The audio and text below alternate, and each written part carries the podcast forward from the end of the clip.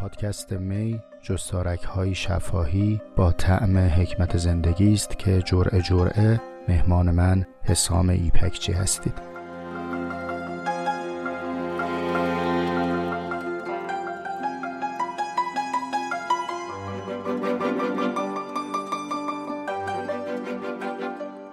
سلام رفقای من سلام هم پیاله ها امیدوارم که تندرست باشید. جرعه بیستم پادکست می رو با هم دیگه هم سفره در پیاله اول مقدمه کتاب رو با هم خوندیم. مقدمه کتاب در باب حکمت زندگی در 19 جرعه. جرعه بیستم سرآغاز پیاله دومه. امیدوارم که برای همدیگه مشوق باشیم همدلی ایجاد بکنیم که بتونیم شمع حکمت رو در زندگیمون روشن نگه داریم. دیدید آتیش نگه داشتن وسط طوفان وسط بوران خیلی دشواره. راه چیه؟ راه اینه که کومه درست کنیم سر چوب ها رو به هم نزدیک بکنیم. ما اگر بتونیم در هماندیشی و هم صحبتی کومه بشیم برای همدیگه حتما اون میون شعله حکمت رو هم گرم و روشن نگه میداریم. خب مقدمه رو کوتاه کنم بریم به سراغ صفحه 19 فصل اول تقسیم بندی موضوع.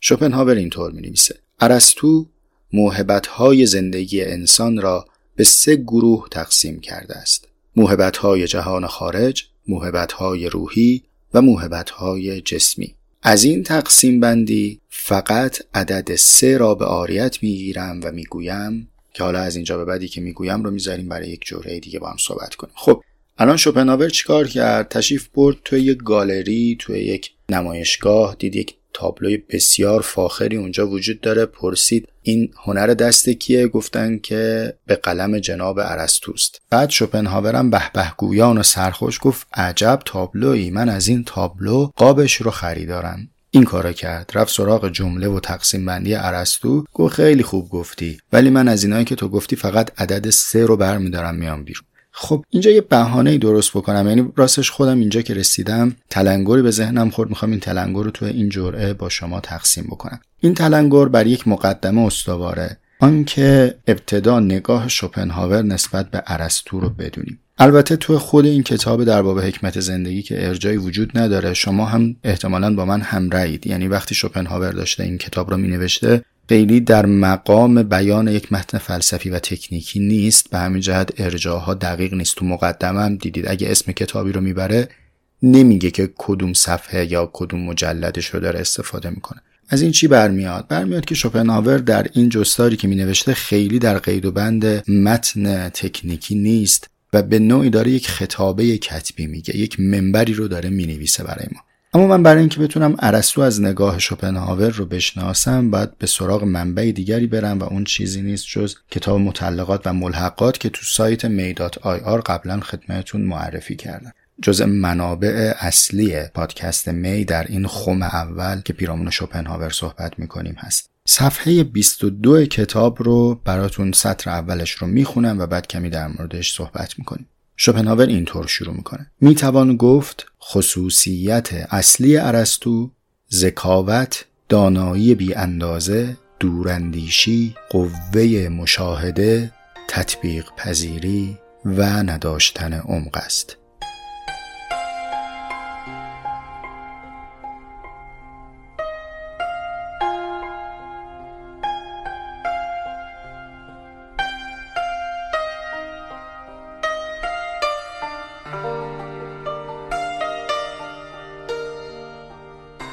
من یه داستان کوتاه براتون تعریف کنم یک داستان زیسته و تجربه شخصی. این کتاب متعلقات و ملحقات رو من زمانی خوندم که مشغول ساخت پادکست انسانک بودم. و این صفحه مربوط به ارسطو ابتدای کتابه یعنی صفحه 22 همون روز اول من رسیدم به این سطرها. و وقتی که خوندم این قضاوت شوپنهاور در مورد ارسطو رو انگار یه پسگردنی از غیب نصیبم شد. چرا؟ چون آن چیزی که شوپنهاور به عنوان خصایص یا نمودهای سطحی نگری در ارسطو نامی برد رو من در خودم هم یافتم. یعنی من خودم رو مستاق یک انسان سطحی نگر دیدم. در چه وضعی؟ در وضعی که پادکستی رو راه انداختم که دارم در او پیرامون عمق یا دیدن زندگی با عمقی کمی بیش از معمول صحبت می‌کنم. این شد که پناهنده سفره می شدم انگیزه شد برام جرعه اندیشی کنم. خب اما شوپنهاور چی گفت که چنین تلنگری به من خورد؟ برای اینکه وقتمون گرفته نشه من کتاب رو خط به خط نمی‌خونم از اینجا به بعدش رو. چکیده فهمم رو میگم اما تعابیر و کلمات کلمات شوپنهاور. دو تا مشخصه ابتدایی میگه که ارسطو رو به جهت این خصایص سطحی نگرنا میده. اول اینکه میگه خیلی روده درازی می‌کنه. راجع به چیزی که می‌خواد صحبت بکنه مفصل زائد حرف می‌زنه. اگر یه حرفی رو می‌تونی تو یه رو بگی تو نیم ساعت نگو. دو میگه خیلی پراکنده حرف می‌زنه. امروز سر این شاخ از فردا سر یه شاخه دیگه. یه تقریبا نمی‌تونه هیچ مسیری رو مستمر ادامه بده. پیش میره پیش میره دقیقا می‌رسه اونجایی که تو میگی. آه الان اون حقیقت ناب سر زبونشه. الان میگه. بعد تو می‌بینی نمیگه. نمیگه چون نداره. باز دوباره میره یه دایره دنبک دیگه ای رو به راه می‌کنه. این عین جمله است. میگه تقریبا نمی‌تواند هیچ مسیری را برای مدت طولانی و تا انتها دنبال کند. در حالی که تفکر ژرف دقیقا عبارت است از همین. برعکس او مسائل را فقط آغاز می کند فقط به آنها اشاره می کند بدون اینکه حلشان کند یا حتی بحث جامعی راجع به آنها انجام دهد. ناگهان می رود سراغ چیز دیگر. اینا ابتدای صفحه 23 بعد نقطه مقابلش رو هم تعریف می‌کنه. میگه که دقیقا اون کسی که مقابل ارسطوه یا غیر از این عمل می‌کرده افلاتونه می‌دونید افلاتون و ارسطو نسبت معلم و شاگردی داشتن به هم. یعنی ارسطو شاگرد افلاتون بوده. اما این شاگرد هم نظر با افلاتون نیست در بسیاری از مباحث. و اتفاقا شوپنهاور میگه ارسطو در چیزهایی با افلاتون مخالفه که حق با افلاتونه یعنی در این دربی ارسطو افلاتون شوپنهاور پرچم افلاتون رو بلند نگه داشته. بعد تو پاراگراف دوم صفحه 24 همین کتاب مثالی که می‌زنه راجع به افلاتون خیلی جالبه. میگه افلاتون وقتی میره سراغ یک موضوعی انگار با چنگال آهنین اصل مطلب رو چسبیده و رشته کلام از دستش در نمیره. ولی اینکه بره شاخه های متعددی رو بررسی بکنه آخر می‌بینه این شاخه وصل به همین تنه اصلی است این سطر رو باز از رو می‌خونم ببینید چقدر جالب میگه. میگه افلاتون همواره به کاملترین معنای کلمه دانستن می‌داند چه می‌خواهد و چه مقصدی دارد هرچند در بیشتر موارد راه حل قطعی برای مسائل ارائه نمی کند بلکه به بحث جامع دربارهشان اکتفا می کند. ببینید فلسفیدن جدول کلمات نیست که ما در نهایتش بگیم عمودی هش حرفی اینم تعریفش بعد بگیم خب رسیدیم به این کلمه و جواب گرفتیم و ازش بگذریم. مسئله این نیست که ما یک راحت الحلقومی رو در پایان گفتگو به عنوان جواب بذاریم رو میز. اونچه که شوپنهاور داره به عنوان نقد بر ارسطو میگه اینه که چرا در مسیری که داری طی می‌کنی ثبات قدم نداری. پاراگراف آخر صفحه 24 میگه ارسطو هرگز تجربه باور ثابت قدم و روشمندی هم نبوده. به همین سبب پدر راستین تجربه باوری یعنی بیکن او را رد کرده و کنار گذاشته است.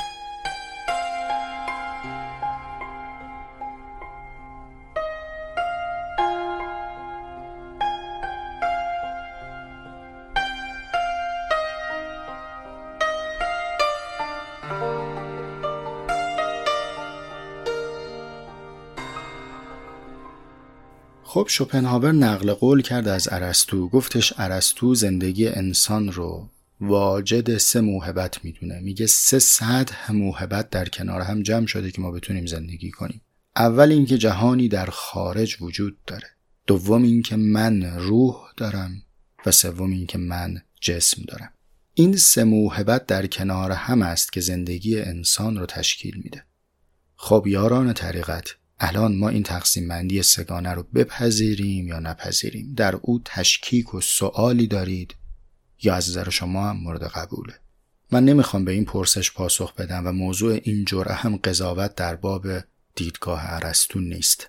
اینو شاهد مثال آوردم که عرض کنم. خوب عنایت کنید این جمله رو. قبول و انکار فوری هر دو از خصایص سطحی نگریست اینکه ما یه کتاب بخونیم یه مقاله بخونیم یه ورکشاپ شرکت بکنیم چهار ساعت راجع به نمی‌دونم. حالا هایدگر بشنویم نیچه بشنویم کانت بشنویم هگل بشنویم.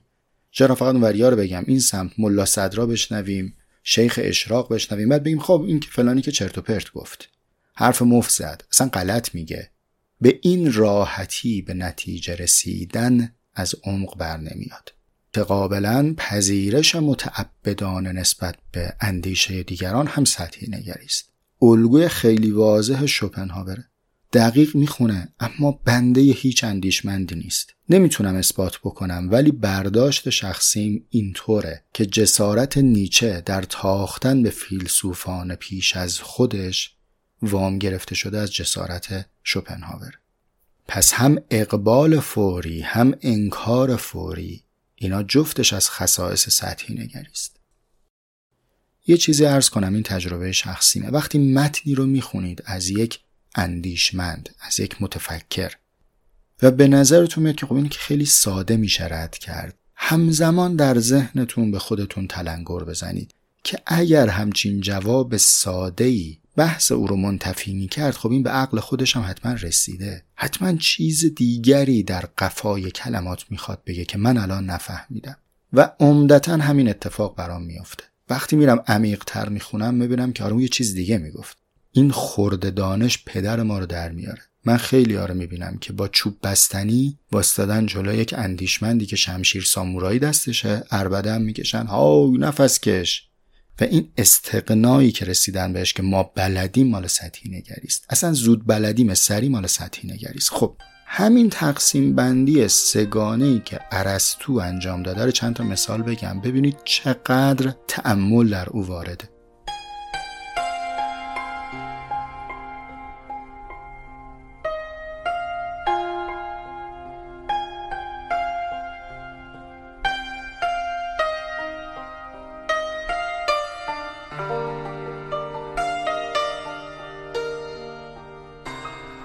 میفرماید که یک منی هستم و یک جهانی و این من که هستم دو پارم یکی روح و یکی جسم.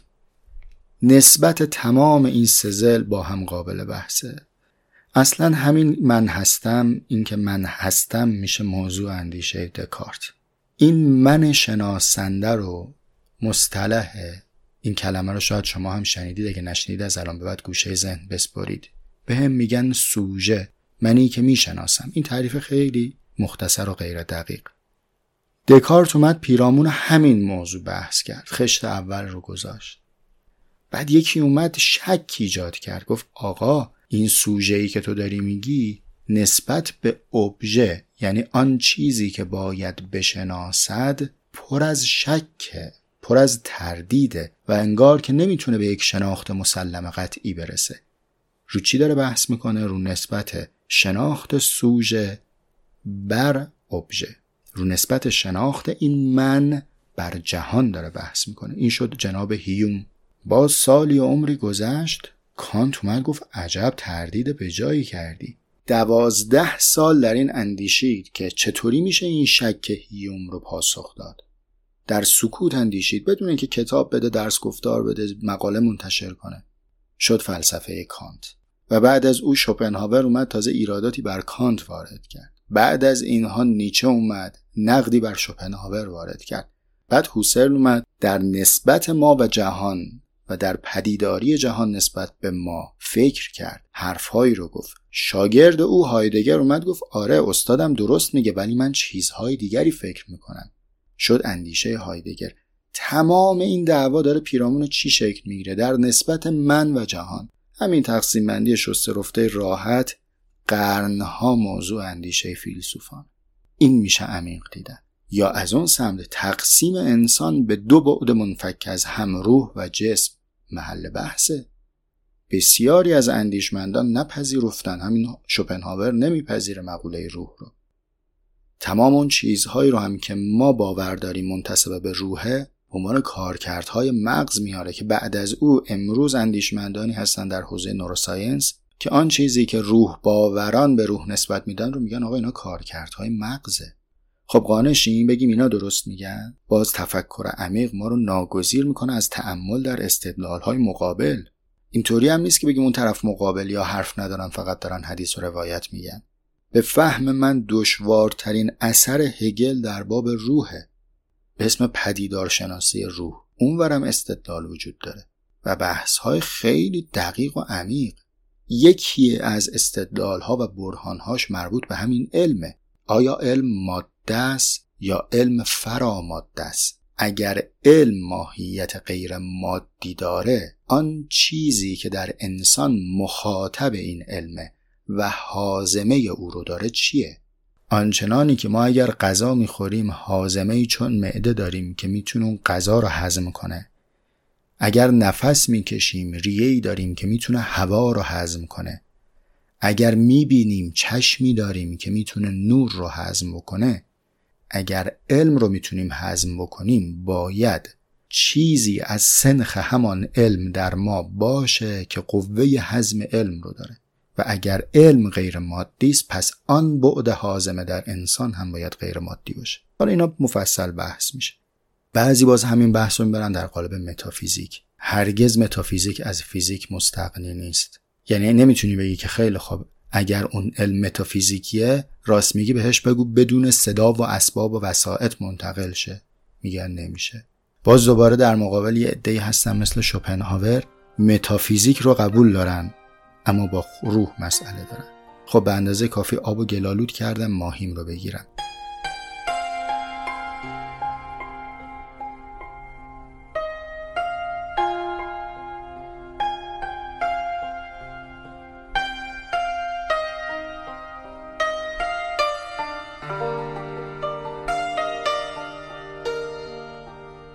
خب برای اینکه متفکر شفاهی نباشیم لازمه که به مبادله کلمات اکتفا نکنیم عمل کنیم به این حرفایی که زدیم. در همین راستا من می‌خوام به نتیجه گیری منتهی بکنم این جرعه رو. اما این حق شماست که بیش از نتایجی که من میگم و چه بسا غیر از اینهایی که به عقل من رسیده برداشت داشته باشید من به فهم و بزاعت خودم سه تا نکته دارم که خدمت شما عرض کنم. نکته یک. ببین عزیز من آقا خانم سطحی نگری فحش نیست یک شیوه نگاه به موضوعاته توهی از مزیت هم نیست مثل سینی مزه است. شما می‌تونید از کل آن چیزی که قراره عرضه بشه بچشید مزه بکنید و انتخاب کنید. وقتی با دید سطحی داریم امور رو می‌بینیم می‌تونیم وسعت بیشتری از مسائل رو ببینیم. برداشت من همین نبود که شوپنهاور داره فوش میده به ارسطو چون او نشون داده که وقتی می‌خواد فوش بده بلده بده درو درواسی هم نیست. کما اینکه مفصلا عرض ارادت می‌کنه گاه و بیگاه خدمت جناب هگل. او در کنار تمام مختصاتی که در نظام فکری ارسطو هست سطحی نگری رو هم آورده. به عنوان مثال اون چیزهایی که ما تو این چند دقیقه پایانی گفتیم که از هر تفکری یا از هر متفکر یه ناخونکی زدیم. یه ذره از این یه ذره از اون. کانتینو میگه دکارت اینو میگه هیوم اینو میگه همه رو ریختیم تو دایره. این سطحی نگری است پس سطحی نگری نوعی از دیدن امتیازها و مزایای خودشو داره اما به ما سیر شدگی نمیده. این نکته اول. نکته دومی که می‌خوام جمعبندی بکنم و نتیجه گیری بکنم اینه که برای در امان ماندن از سطحی نگری لازمه که ما بر سخنان گذشتگان اشراف داشته باشیم. ایرادی نیست بر ارسطو که از آن چیزی که دکارت و هیوم و کانت و هگل و امثال هم گفتن بیخبره. خب اینا متفکرین بعد از ارسطو شوپنهاور ایرادی که به ارسطو می‌گیره اینه که چرا فیلسوفان پیش از خودت رو دقیق نفهمیدی؟ شتاب نکنیم در به حکم رسیدن در جمعبندی کردن در هوادار فلان اسم شدن یا مخالف فلان متفکر شدن. ما حالا حالاها باید بخونیم باید بدونیم باید برسیم به یک مجموعه ای از آن چیزی که گذشتگان گفتن و در بین اینها به یک داوری برسیم. پس نکته دومم اینه که لازمه عمیق دیدن جامع بودن حوزه دانشه. من برای خودم به این جنبندی رسیدم که گول این صفکشی ها رو نخورم. آقا شوپنهاور با هگل مسئله داره به هم فوش میدن. به خودشون مربوطه. من شاگرد هر دو هم. میرم می‌خونم. به قدر سوادم سعی می‌کنم بفهمم. آقا فیلسوف قاره یا فیلسوف تحلیلی ها رو قبول ندارن. خودشون می‌دونن. من میرم سعیم می‌کنم یاد بگیرم. آقا فلسفه غربی ها شرقی ها رو قبول ندارن. فلسفه اسلامی به نظرشون ترکیب زائدیه. باش من جنگ سر لغت ندارم. من شاگردم. میرم دنبالش سعی می‌کنم بخونم بفهمم. پس نکته دوم اینه که برای اینکه از سطحی نگری در امان بمانیم جامعیت به ما وزن میده که به هر نسیمی بلند نشیم. این هم نکته دوم. اما نکته سوم اینه که ما وقتی به سراغ جامعیت می‌خوایم بریم و می‌خوایم نظرات متعدد رو بخونیم در معرض یک محلکه هستیم به نام پراکندگی به نام سرگشتگی. چاره سرگشتگی اینه که ما برای خودمون سوال داشته باشیم. انسان فرضی سوال مرکزی داره. سوالی داره که اگر به جواب برسه این جواب نحوه زیستن او رو دگرگون می‌کنه. انسان مسئله مند مسئلش از درونش میاد. به دنبال چیزی میگرده. وقتی سوال وجود داره در هر دکانی که بری سوال خودت رو می‌پرسی. اینکه جناب جلال الدین بلخی میگه آب کم جو تشنگی آور به دست. آخه این سواله اگر نباشه پس دنبال چی داری میگردی؟ اینکه میگن هر چیز که در جستن آنی آنی چون ما مسئلمونیم وقتی که مسئله باشه رجوع به منابع متعدد ما رو گمراه نمی‌کنه. شما اهل دانشگاهید اهل مشقید تجربه کردید. وقتی موضوع پایان نامه داری برو هزار تا منبع بخون. سوالت مشخصه. من می‌خوام برای این سوال تحقیق بکنم. حالا هی منبع بخون. گم نمیشی. اما اگر کسی موضوع نداشته باشه سوال نداشته باشه هی بره کتاب پشت کتاب بخونه. خب اینا دیگه آجر رو هم چیده ازش در نمیاد. سرتون رو درد نیارم. این سه تا نتیجه بود که من گرفتم. لطفا شما هم در وبسایت می.ir زیل پست مربوط به همین جرعه نتیجه گیری های خودتون رو با من در میون بذارید که با هم هم فکری بکنیم. تندرست و متفکر باشید تا جرعه بعد.